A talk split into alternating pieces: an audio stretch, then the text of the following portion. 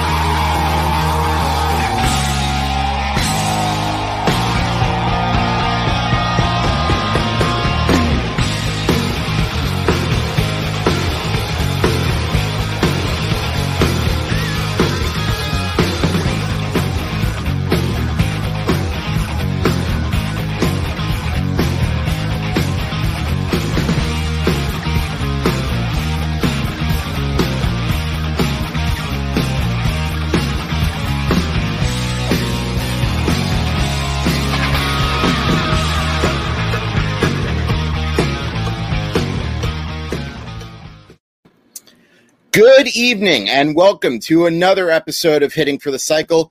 I'm your host, Hank and Dichter. We got a lot to, to digest and talk about this week with regards to baseball, as usual.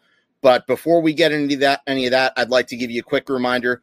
Please give us a follow on all of our social media, and in addition, give us a subscribe to our YouTube channel at Review and Preview and Sports. And let's get right down into it. We got a lot of big things to talk about, and before I get into the big news of baseball, I'd like to start off by wishing a happy 90th birthday to baseball legend Willie Mays. The Say Hey Kid, as he was called, had one of the greatest careers of all time. Many consider him to be the greatest baseball player ever. He holds the record for most All Star appearances with 24, finished with a career batting average of 302, 660 home runs, and 1,903 RBIs. And I'll tell you a fun fact. He's actually one of two Hall of Famers to have a Rookie of the Year award, a batting title, numerous All Star appearances, an MVP award, and a World Series ring, as he won that World Series in 1954, which actually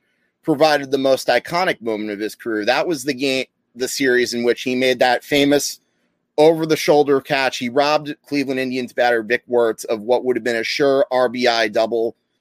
At least two runs he saved on that catch alone. And it pretty much helped the Giants to win that World Series. And as I said, he was extremely skilled. He could steal bases, he hit for average consistently, very good home run hitter. He actually had a four home run game once in 1961. And not to mention, he just he did everything. 22 year career and considering his most iconic moment was with New York when the Giants were still there, it's only fitting that despite being associated with the Giants for so long that he finished out his career in two years with the Mets. He even he even was on the team that made the 1973 World Series that uh, ultimately lost in seven to the Oakland A's. However, and as as I said, not too many players have have more home runs than Willie Mays. However, one of them also made big news today, and that was Albert Pujols. The LA Angels have ended up releasing Albert Pujols from that 10 year contract. And, you know, we can say what we want about the 10 year contract. Was it successful for them?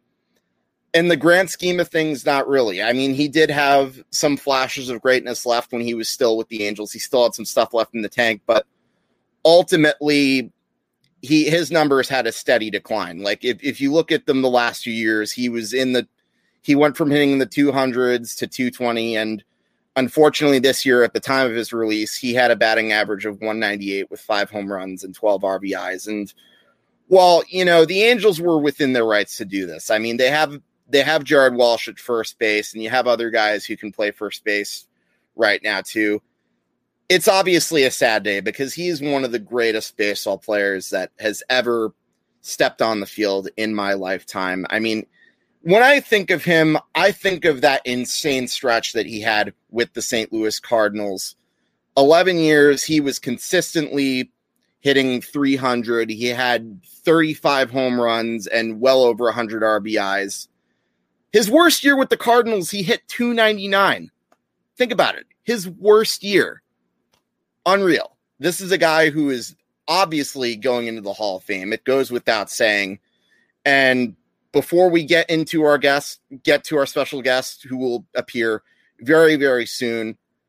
I will let's do a recap of how the Mets did this week. And we have a few comments first of all. Paul Lombardi says greatest all-around player ever.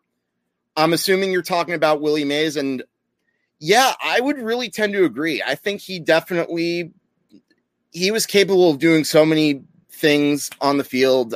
It's it's hard to argue that and Ben Cruz, up Hank, Mays is a sure legend, definitely an inspiration as a baseball fan.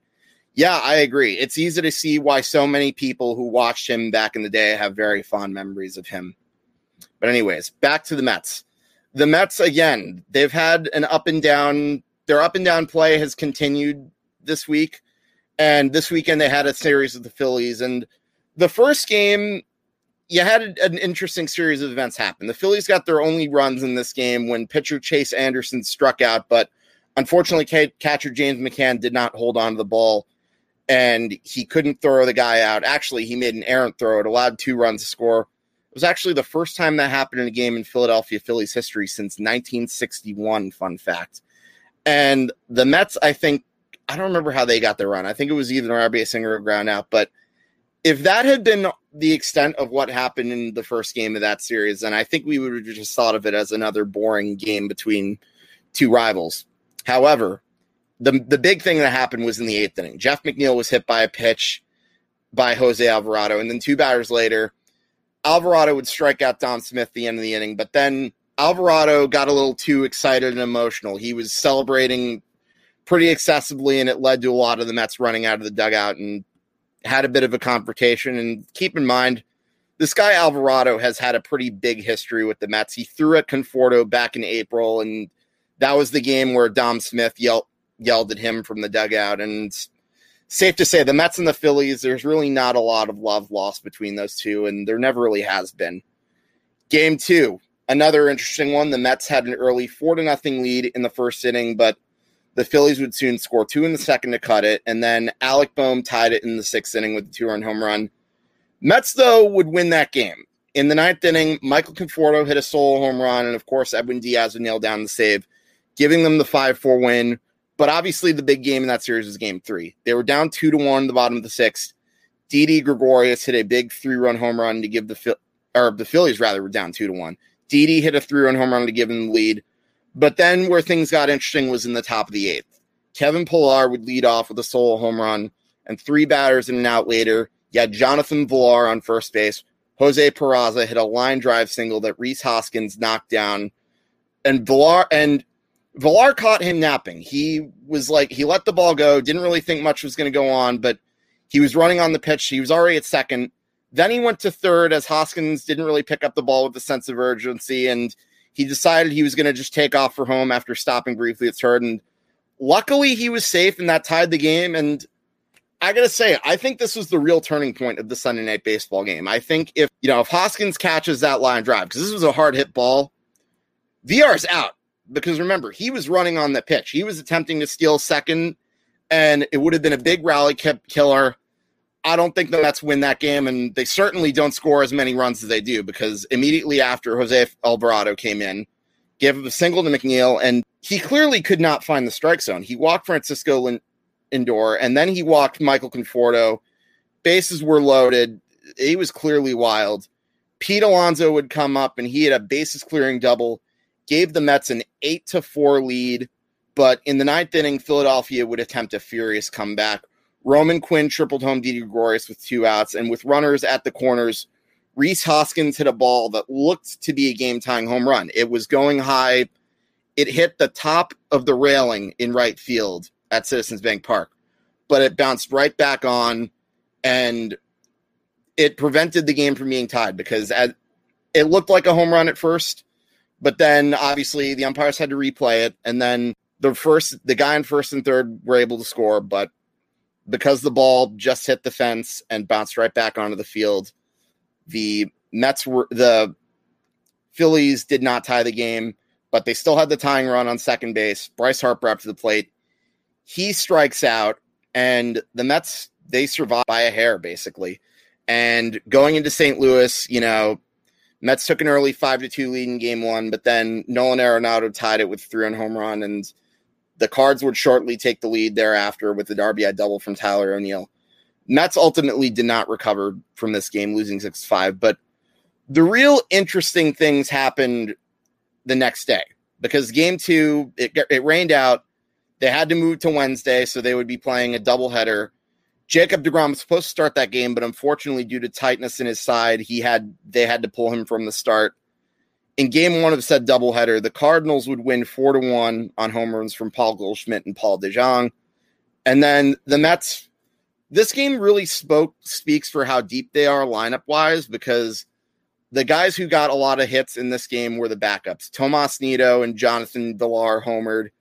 Kevin Pillar had a pair of hits and RBIs as well. They would get the win, and Mets ended up splitting the series today. They got a four to one win today. But the real interesting turn of events ha- that happened in this series was the the firing of hitting coach Chili Davis, and actually it was Chili Davis and assistant hitting coach Tom Slater who were fired, but K- Quattlebaum and Howard were named as the the new hitting coach and assistants. And there's a lot to really digest about the change in hitting coaches. Like, I think it was definitely a way to shake up the Mets as it is right now because the way they were hitting coming into the series, it wasn't great. Like the the average was pretty low.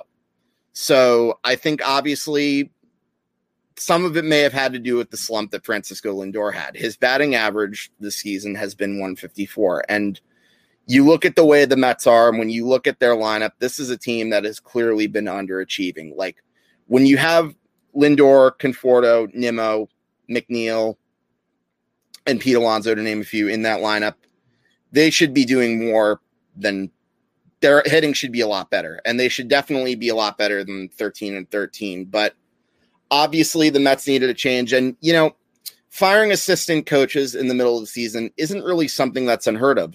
George, as Yankee fans, we know that George Steinbrenner had a habit of doing this. And in fact, one of the, the closest example of this happening in Mets history was in 1999. In early June, the Mets were a game under 500. They were pretty close. They were like pretty close to having their season spin out of control early in June. And so they fired their pitching coach, the bullpen coach, and the hitting coach at that time. And that was seen as like a warning sign for Bobby Valentine, saying if you don't get your guys ready, if you guys aren't doing well, then obviously things need to shape up. And given what just happened, it's possible that the firing of Chili Davis may have been a warning sign, not just to the players, but Luis Rojas, because as I said, this is a talented Mets team. And I'm on record saying that this is one of the more talented Mets teams on paper in quite a while. But as it turned out in 99, that team ended up winning 97 games after that. They went to the playoffs as a wild card. They beat the Reds in the one game playoff. And then in the division series, they would beat the Arizona Diamondbacks. Todd Pratt had a walk off home run. And then in the NLCS, they would take the Braves to six games. And that's the series that's most famous for Robin Ventura hitting the Grand Slam single. And not to mention, you had Kenny Rogers walking home the winning run in game six. But I digress. Back to the current Met team. I think it's it's like that one. It's a warning sign to both managers saying you got to get your guys to start performing. You guys need to do better.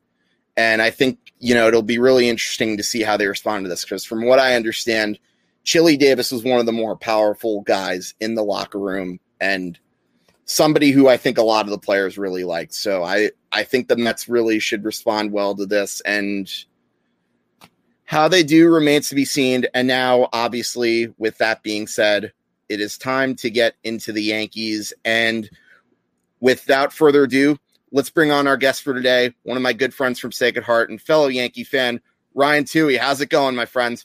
Hey, Hank, thanks for having me. Long time no see. I know it's been ages. And, you know, I gotta say, this has been quite a weekend for the Yankees. You know, they've had that they had that big series against Detroit where they swept. And yeah, you know, coming into that series, they really needed that because the Baltimore Orioles split was pretty disappointing.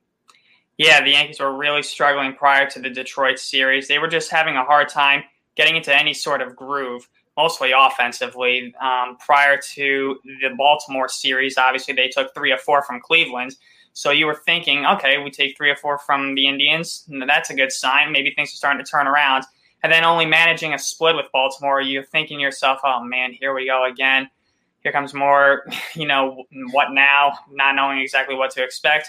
Then the sweep in Detroit, especially after Friday night when they won very easily, ten to nothing. They really needed that win to really, you know, ignite a spark in themselves and try and get back on track. And luckily, so far they in on this homestand, they've done that. You know, they've taken five of the first six games of this nine game homestand. And yeah, we'll see how, how it goes, you know, this weekend when the uh, Nationals come to town. They took two or three, obviously, from Houston. Pretty good. Obviously, we would have loved yeah. to sweep, but um, but yeah. But let's let's talk a little bit about the Tigers here. So hmm? after after Friday, we had that game where the Yankees almost came back. Gleyber Torres hit a clutch RBI double. They lost an extra extra innings on the Cedric Mullins walk off sacrifice fly. Yeah. They returned home. Aaron Judge returned after a few days off. Now, this is a game I obviously didn't really get to see much of. It was on Thursday. We had the draft night, but he hit two home runs that day in a grand slam. And as you would expect, Gerrit Cole pretty much struck out 12. The Yankees absolutely dominated this game. And now, granted, of course, we can talk about how it's against the Tigers, and the Tigers are a last place team, but still, mm-hmm. you have the teams in front of you. You you're you got to beat them when you're supposed to. I think Gerrit Cole is definitely the most essential member of the pitching staff by far. What what would how what would what are your, what's your overall thoughts on Gerrit Cole? By the way, I mean, I would think he's probably been. I mean, you can make the argument that he's been maybe even the team MVP with the way that he's pitched so far this year. And he really has been the most consistent pitcher, obviously. He really hasn't had one bad start this year. I mean, he, he really has been everything that the Yankees could wish for. He consistently strikes out up to 10 batters a game. And like you had mentioned, he struck out 12 in the Friday game against Detroit. He always gives, whenever he goes out on the mound, he always gives your team a chance to win. And you always got to feel good about it. And you can all obviously see the passion in his face when he's on the mound and when he comes yeah. in the dugout. We all know he's a perfectionist. So every time he takes the mound, you really feel good about your chances of winning the game. And like I said, I really think he's been the team MVP this year, just because if you it goes back even to the you know opening day when he started against Toronto. You know, even though he didn't get a decision, and then because the Yankees, um, you know, ended up falling to the Blue Jays on opening day. But really, from day one, he really has, you know, been the most consistent Yankee, I'd say, and he's definitely been our best pitcher. There's no doubt about that. Yeah, I would agree. I think Gerrit Cole, you could definitely make a good case for being the MVP. I mean, if the if the Yankees didn't have him, I would make the case that they might be even in even in terrible shape regards to like first place or the playoffs because remember the streak that they got on it, it at one point they were among the worst teams in the American League. Now, yeah. granted, it's not wise to panic always when uh-huh. like you know Yankees are struggling in April. I mean, we've seen that every year. The Yankees will get off to slow starts. Now, granted, with the exception of 17. Say that again. With the exception of 2017 when they got off to a 21 and 9 well. Yeah, but I'm talking in general. Like yeah. they'll get off to like rough starts, like uh-huh. either at or near 500 or below 500, but I haven't really seen them get off to the start like that in like a while. Like maybe the last time I can think of was 2005 or 2007. So, you know, Gerrit Cole was is the one constant that we need in this rotation by far. And like you know, it helps now that like other starting pitchers are really starting to step up too, and I think that's a big reason why the Yankees are on this streak. Not necessarily, not, and I'm not saying it's just because of the schedule. I think it's important for the pitchers to like to step it up when need be. And speaking of one of those pitchers, game two, Jameson Taillon got his first win in two years. Obviously, he didn't go too long. He only went five innings, but he pitched well enough. Gleyber got a big hit in that game. I think Judge went three for five, actually. He had three RBIs and he drove in three with a pair of RBI singles. Yankees would win six to four. And let's be real, taking that series against the Detroit Tigers is very important. This is one of the the weakest teams in the American League right now. And think, baseball. Yeah, absolutely. And I think the Yankees getting those clutch hits, it's definitely helping. Absolutely. And like I said, getting that sweep of Detroit was was much needed. It really, I think, you know, started to gain more. I think it got confidence in the lineup a little bit more, especially that ten run outburst in Game One. And I think I've watched, I've seen the team, you know, from really beginning from Friday their at bats look a lot better, you know, compared to the you know what what they looked like in April. A lot of people are starting to look like mm, they're taking a more disciplined approach at the plate and not trying to do too much. Whereas, as you saw a lot in April, everybody just kind of looked unsure and out of sync, and they were just you know flailing at almost anything that came their way. So I really think that that 10 win, 10 nothing win on Friday on that Friday night was really a big, big, big win for the Yankees. Even though, like you said, it was against the Tigers, they really needed something like that just to get just to get some things to get the wheels spinning. So, yeah, that was really good to see. You know, it was another good game. Was Game Three? I yeah, think Kluber. that was huge too. The Yan- that was a game where the Yankees couldn't really generate enough offense. Yep. In fact, mm-hmm. they only had two runs. I think it was the second inning you had Kyle Higashioka hitting the RBI single. By the way, that guy's been one of my new favorite players in the bar. Love I, I want to see him start to catch more. I I think he's the better option than Gary Sanchez at this point. Yeah. I'm I no, I'm not kidding. I really oh, I know. I know. I'm and and I thought they were going to break out with more runs. Gardner hit a ball that sounded off the bat like it was going to be a home run. It was caught mm-hmm. in the wall, but at least it led to another run. So yeah. for two nothing Yankee lead right there. And you know, I'm thinking, okay, they're going to break out with more runs, but that didn't really happen. And, you know, I was a little nervous, I'll admit, considering who was on the mound that day for the for the Yankees. It was Corey Kluber. And mm-hmm. well, don't get me wrong, he pitched well in his last start. I just didn't know if we could see this on a consistent basis, if you know what I mean. I think, but I think it was, he had one of the most important starts this season by far. He pitched eight innings did not give up a run and struck out 10.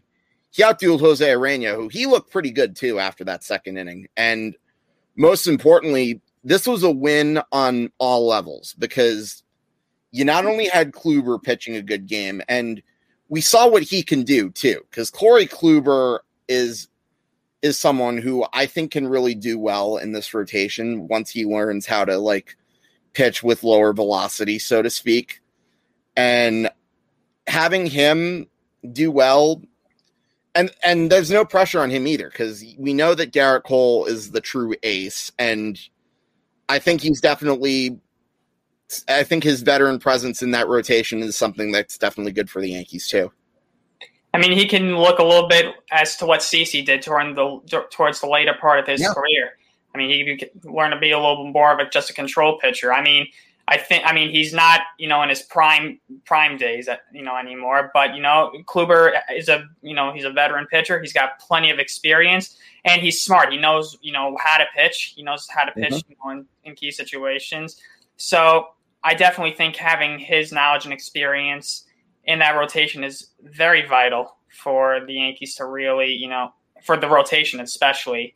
You know they can learn from him and you know he can learn from you know guys like Cole, and you know bring you know different you know aspects and knowledge and experiences from you know you know you got Cole coming from Houston and you know Kluber hmm. obviously who where he was a Cy Young Award winner during his days in Cleveland. So yeah, I think it goes to show that he even though he may not be you know as you know in his prime as he was when he was with the Indians, he definitely still has some baseball in the tank, and I definitely think that it was a good. I think it was a good um, decision to bring him over to New York. I definitely think that the Yankees could use a little more veteran experience because I think losing CC in the rotation last year definitely hurt hurt the rotation in that in that sense. Yeah, for sure. I like that Kluber kind of is taking on the role of like the father figure of the mm-hmm. rotation, so to speak, yeah. and I definitely, well, I don't know if you're necessarily going to see too many eight inning starts out of him. Hmm. I think he's definitely a guy that can give you length down the road, and I think he'll definitely give you decent starts because we know what he's capable of. And oh. I think Taillon will do the same thing too. I mean, we've seen what he can do with the Pittsburgh Pirates in years past. I I like what he brings to the table. Brings to the table. Obviously, so does Gerrit Cole. Hmm. So. Oh, yeah Absolutely. And, um, you know, Cole and Taillon, you know, as we all know, were teammates during their days in Pittsburgh. That's so right. they obviously are familiar with each other. And I think they both feed off one another. And I think that, you know, they're very encouraging. You know, I see it in the dugout, you know, the two of them, you know, communicate. And I know for a fact that the two of them are always, you know, looking for ways to, you know, be, to come up with innovative ways for their mm-hmm. arsenals. So mean, there's a lot of talent in that rotation. There's no doubt. It's just a matter of you know trying to find that you know consistency and um, mm-hmm. yeah, really you know. And nowadays, obviously, you know the Yankee nowadays, you know, starters aren't going to go you know eight innings on a daily basis. Obviously, it's a different game, but mm-hmm. and you know the the bullpen obviously plays a big role, but you know as we saw in April, the Yankees taxed that bullpen a lot during the first few weeks of the mm-hmm. season. So it's just, so it's important that you know the rotation really does you know as good a job as possible each and every time they take that mound. You know, a lot is expected of them. Right, and I think him pitching eight innings was important because yeah. you only really had to use Chapman, and you had the day off the next day. And yeah. you know, speaking of that next day, here's the moment where I've really been waiting for. I think I think this is the series that we've all been really waiting for, without a doubt.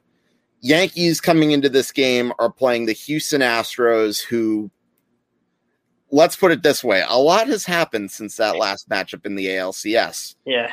In between now and then, that's when the reports came out about the 2017 Astros cheating and using Steins over the course of a few years. And, you know, I'm still I've mentioned on this show multiple times, I'm still relatively salty over that. I hate, I just hate the way the Astros like used all these stupid tactics of using the scoreboard and banging on the trash cans to get the runs. Like, I don't get me wrong.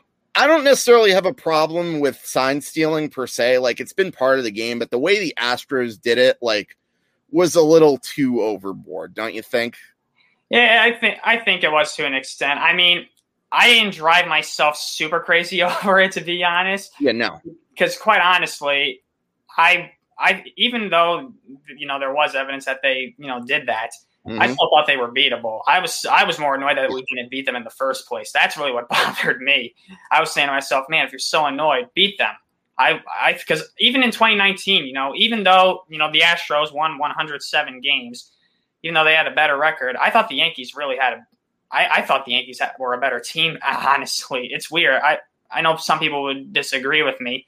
I thought the 2019 Yankees, you know, had a better team than the 2019 Astros. And I know, like I said, some people may disagree, but I genuinely thought that. I thought maybe they could really, you know, give them a run for their money. I just thought that the lack of, I just thought there was a lack of plate discipline.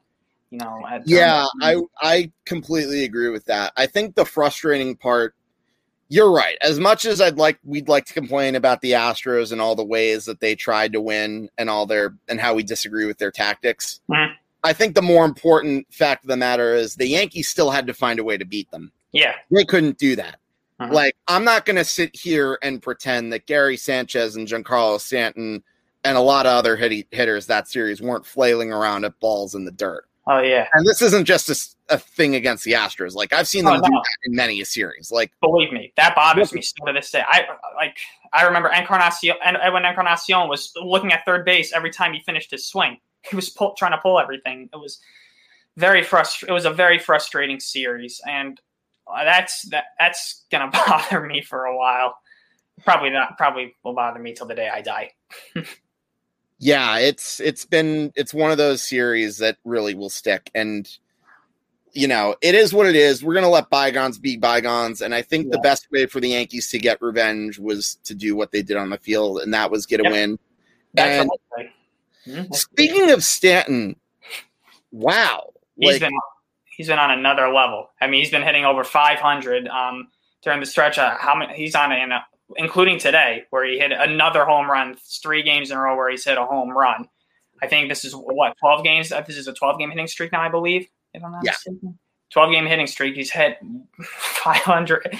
He has looked really, really impressive. I and this is the Giancarlo Stanton that everybody was hoping for when he when he came to the Yankees. Obviously, right. he he's had problems with injuries, and um, you know he had a little inconsistency his first year, but you know, this is, but he showed, you know, it's a lot in, in the postseason last year.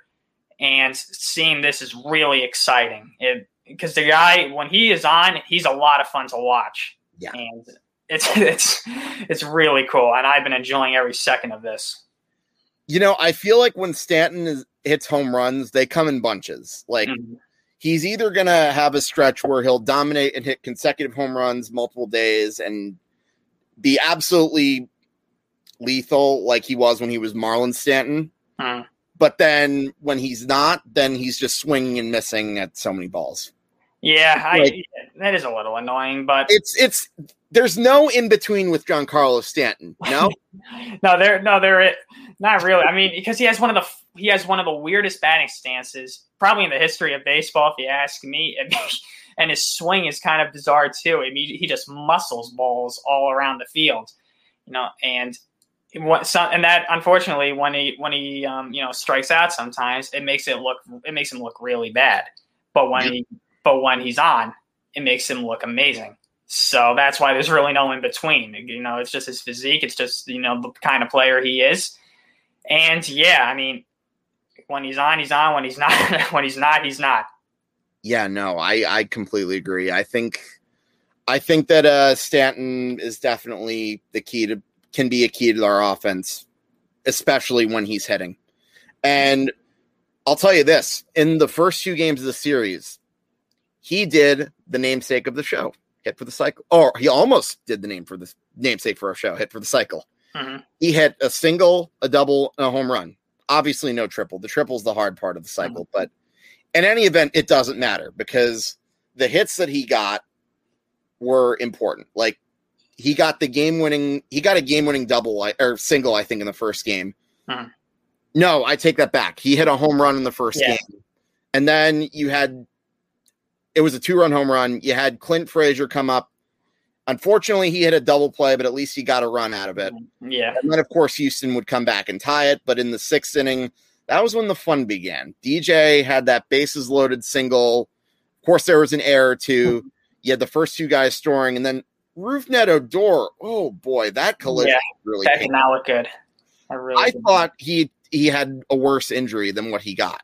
Like, wasn't it like a what was his injury? It was like a knee, sprained knee. Yeah, a sprained knee. I thought it was a lot worse because Yeah. looking at the way he slid, and it was ugly. I, it looked like he was like looked like it was a torn ACL. Yeah, it, it was pretty bad. And the ca- catcher for Houston, Maldonado, I think his last name is. uh, Mhm. he took he took a pretty big. That was a big collision right there. Hands. It, at first glance, it looked really bad. Then after looking at the replay a few times, you, I thought it was made. I thought I knew it was something with his knee. I didn't know if I thought maybe he twisted his ankle too at first, but um, Mhm. but yeah, sprained knee, and he's on the ten day IL. And um, Odor has has been pretty solid. I think you know he's he's given I think some um some juice to the clubhouse with his personality. For sure. And doesn't it look weird seeing him clean shaven considering how he was with It looks- Texas? It looks so weird. I mean, my hot take I know not every Yankee fan will agree with me. I think they need to get rid of that beard policy. Some guys look good with it. Some some guys look better with facial hair than um, guys who don't. Um, and I really Brunette's, one of, Brunette's one of those guys that need that needs to have facial hair. I think he even told he even said his his own daughter I think is, is cries when um, she sees him because she's so used to him with the beard. So Oh my gosh. Yeah, that's true. I think it's a it's a rule that needs to go because like let's put it this way, it's out of date. Like it was enf- enforced by Steinbrenner, it was like a kind of a military style rule. Mhm. This is Major League Baseball. It's not really military. Just let the let the guys grow it out. I don't really see what the big deal about it is. That's just my hot take. But Yeah. in any event, the next game you had that three run eighth inning. I think Stanton had a pretty big RBI single in that one. yep, Yankees When won he to hit the win. left field line. You want to know who the real MVP is that I don't really think gets talked about enough too, besides Cole? Is that Aroldis Chapman. absolutely? He has been literally as near perfect as you can be as a closer.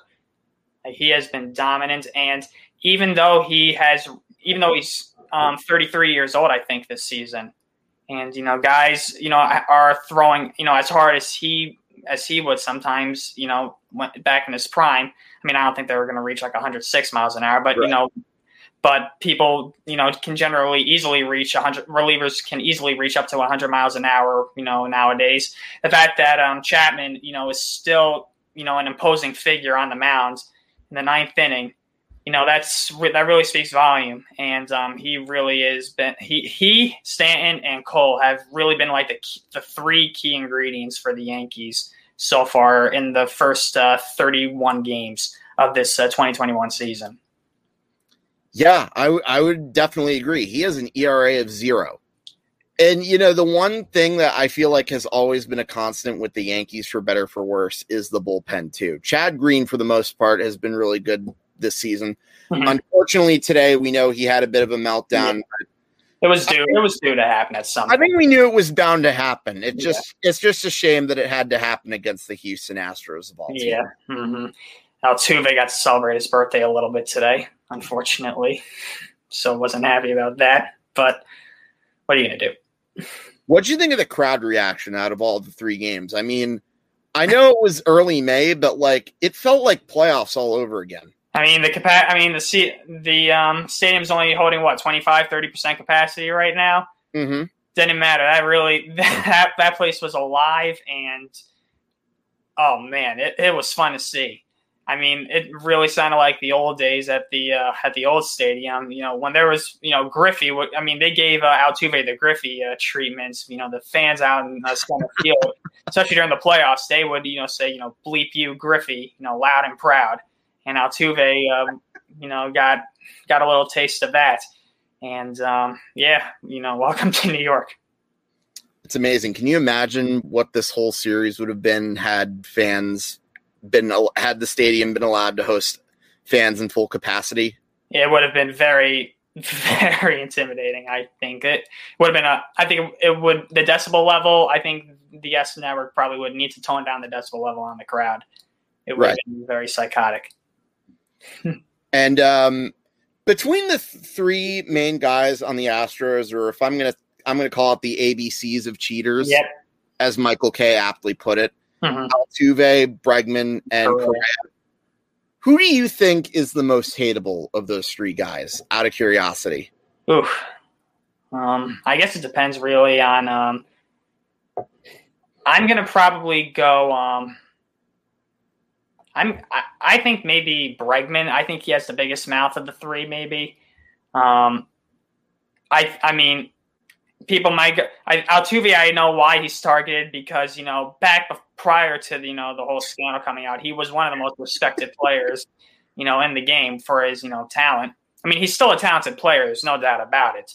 But um, but yeah, I'd say probably Bregman because he has a tendency to open his mouth sometimes, and he loves looking at the camera. He loves to you know get in the face of the camera and celebrate when he hits a home run or something like that. So I think he might be the most hated of the uh, ABCs.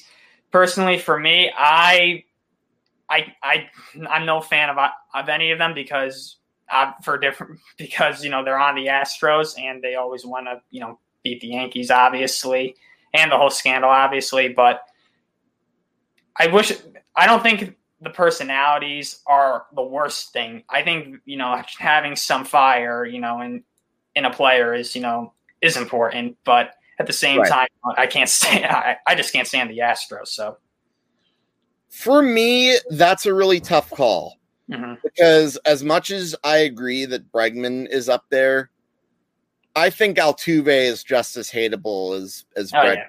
and mm-hmm. I'm going to explain why. Recall the home run he hit off Aroldis Chapman, the one where he got yeah. criticized for smiling and grinning after that. Well, we know now there was a little more to that smile than what was like a little nervous tick, like, oh, shoot, I just gave up the home run. I think the pro the thing was Jose Altuve was was trying. I think we know that Jose Altuve was also trying to hide the buzzer or something, or he he didn't want to celebrate something like he didn't want to show something. There's no doubt about that. First of all, that looked a little fishy at the beginning. Mm-hmm. Second yeah. of all, for him to say to say that there was a, a bad tattoo that he had or hit his or some someone had did something weird to that area, like what? No, like you can't tell. Like no, in the midst of a scandal, you're going to come up with an excuse like that. I don't buy that. Mm-hmm. Yeah, that was that was a little fishy. I I I, I don't know you know what was going on at that moment. I don't really know if anybody knew what, what he was hiding under there. Pro- could have been a buzzer, but um.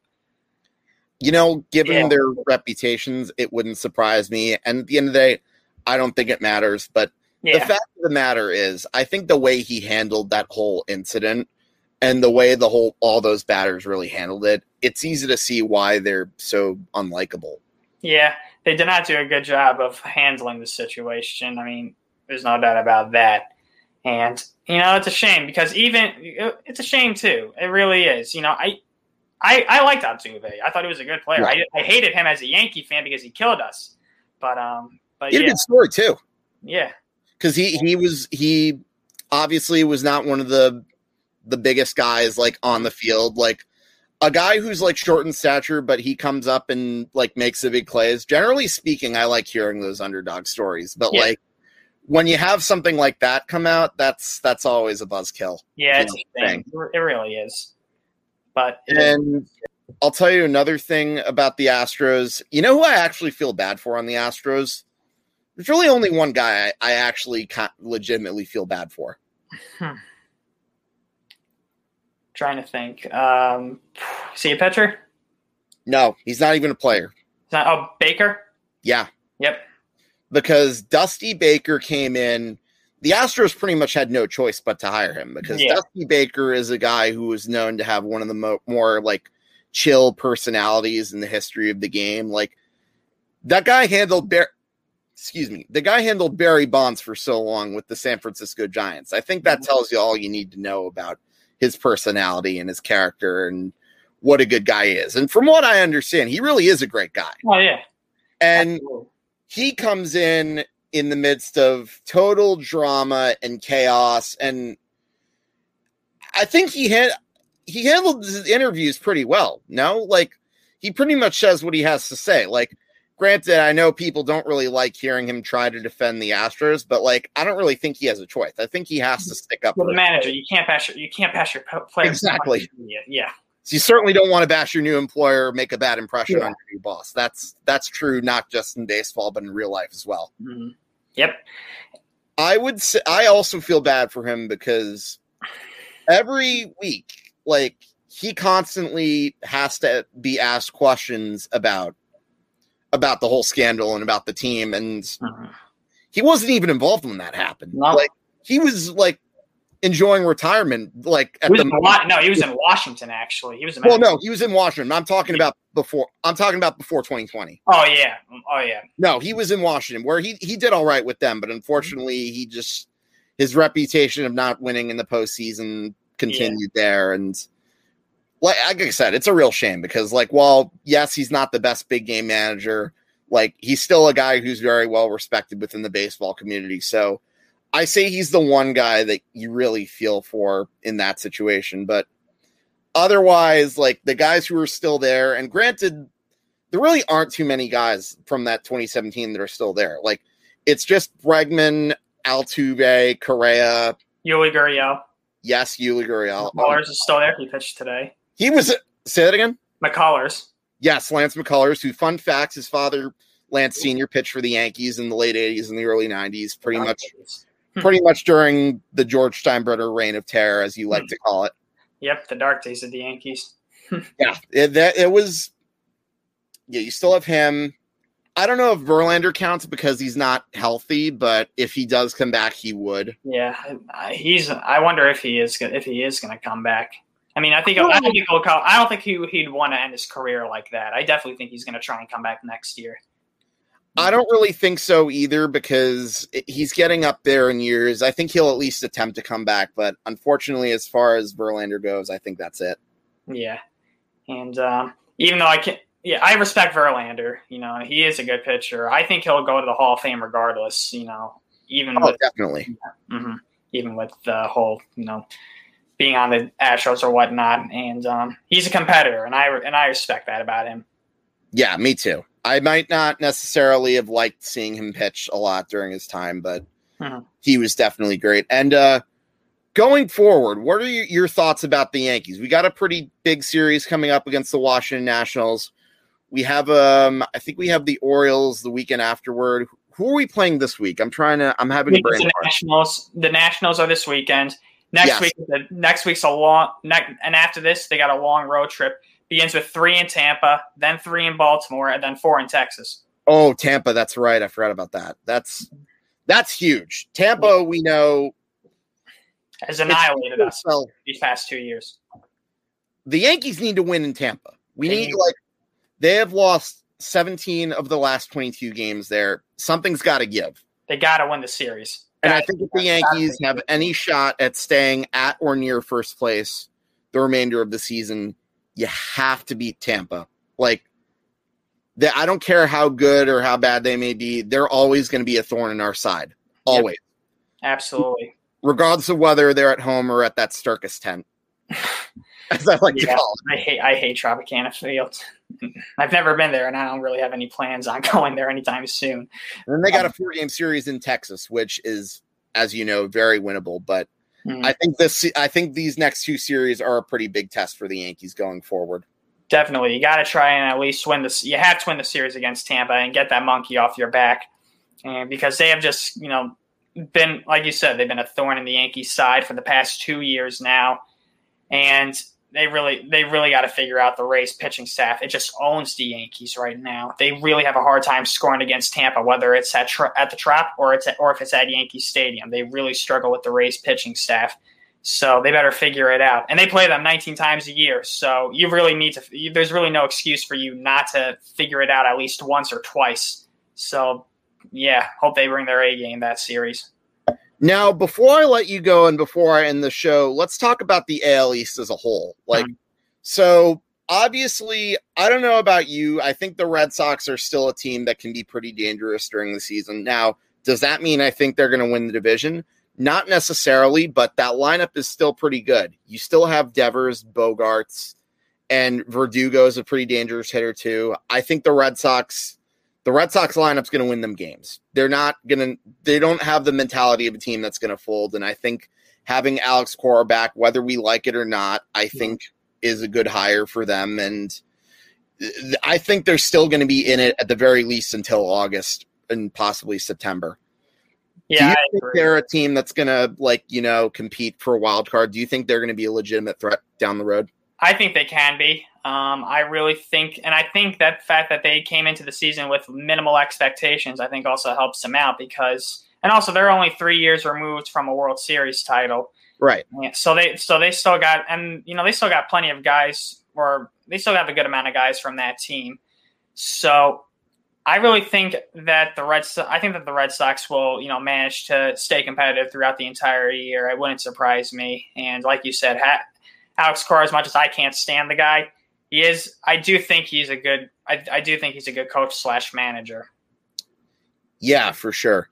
I think the one team that really scares me more than the Red Sox, it's the Toronto Blue Jays. Mm-hmm. Their pitching, it's pretty decent. You got Hyun-Jin Ryu leading that staff, but not only that, you have a lineup that is loaded with Vlad Guerrero, Bo Bichette, and they just got George Springer back. Now, again, say what you want about him because we know he was on the Astros. He still had a good postseason in 2020, which what what I'd like to assume had no cheating involved, but I do think he generally is a good hitter. Like the G- the Blue Jays have a lineup approach that's much different from the Yankees. You know, the Yankees. The thing that bothers me about them, and I know you've probably told me the same thing over the years, they're an all or nothing home run team like that can be good against teams like say the Detroit Tigers, the Baltimore Orioles of the world. But when it comes to like October, that doesn't help. The Blue Jays, on the other hand, they just spray the ball to all fields. They're not about that. They are more about getting the big hit when it matters. That that team scares me. Now I don't know how they're going to be come postseason, but I think they'll be very interesting to watch for sure. And I think ultimately the division is going to come down between us and the Jays. And we got a comment. Tom, how's it going? Good to good to see you checking in. Hello. You can always check out Tom on review and preview at Tuesday nights. So, yeah, I think the Yankees. I think it's going to be the Yankees and the Blue Jays going down to the final stretch of the season. I mean, I think, I think the Yanks, Blue Jays, Rays, Red Sox. I think need one of those four teams. You know, can stay in the hunt you know, for a majority of the season. I mean, each each all four of those teams, you know, have you know plenty of you know plenty of talent to you know make it interesting.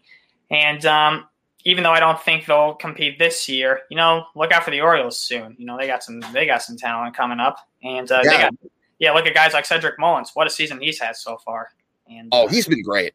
Yeah. He's terrific. He's been. Really I, yeah, I think the Orioles. It it may be a bit of time before they're a contender, but I like I like what they're doing with their rebuild, and yeah, it, it's.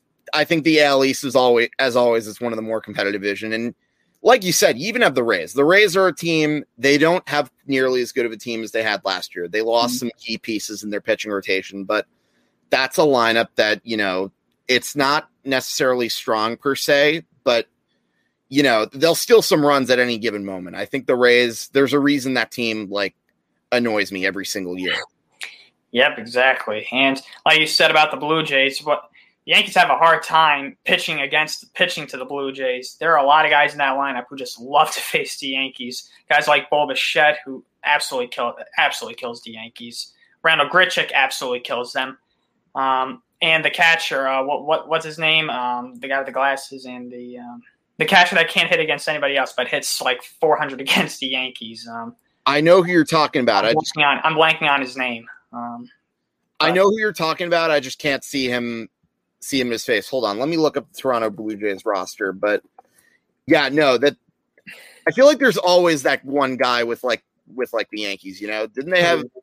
They had a guy, Travis Snider who turned out to not be so great years ago, and he always seemed to hit the Yankees pretty well. You remember him? Uh, a little bit, yeah. Um, like it happens sometimes. There's always like one guy that just seems to hit well against us. And sorry, what position did you say he was? He was the catch. He's catcher. Oh, Danny Jansen. Jansen. Jansen. That's the guy's name. Danny Jansen. Jansen killed us. Yeah, no, the Blue Jays. And hey, even when they were were like bad and mediocre, even before they had Joey Joey Bats, the Blue Jays were always one of those annoying pesky teams, kind of like what the Rays are now and what they've yeah. been in the years in between 2013 and when they finally made it back into contention in 2019. So, mm-hmm. yeah, no, it's going to be interesting. And Tui, before I let you go and before we sign off, is there anything else you want to say? Um, I guess I'll wrap up with I hope that the Yankees, um, you know, I hope they win yeah. obviously this weekend, and um, yeah, I hope this too, right? What's that? You've got a YouTube channel, by the way. I'm sorry I forgot to mention. Oh, yeah, oh yeah, I do, I do. I, but it, it's not like specifically centered on like one thing. It's a, it's a little spread out, but um. Because I remember, I remember back in school, you would show that YouTube channel where you'd like talk about your travels, and I've seen a few Yankee game clips on that channel too. It's yeah. cool. Oh, thanks. Yeah, I, I have a couple of um, baseball clips on there from games that I have attended in the past. And a lot of them are regular season games. I've been to one Yankee postseason game, and I have my reaction to the end of that game, which is pretty classic. So yeah, I. Uh, and, uh, how was Cooperstown, by the way? It was awesome. That was so much fun, and the music. I, you know, I, I'm not one who's crazy about their baseball writers themselves. I really think a lot of them are full of themselves. Yeah. But um, the museum itself is amazing it's got it's it's all baseball. You can't beat it. It's, it's such a cool place. I loved it. Yeah, no, I completely agree. I think that's that's a rant I could probably do for another day. But um, let me ask again. Sorry, before I interrupt you, because I just realized I wanted to like talk a little bit about your YouTube channel because I I thought that was good stuff too. I um, appreciate it. But um, again, any last things about the Yankees before like I let you go and before we sign off? Um, yeah, I think I think things are starting to click for the Yankees. I think you you've seen it a little bit.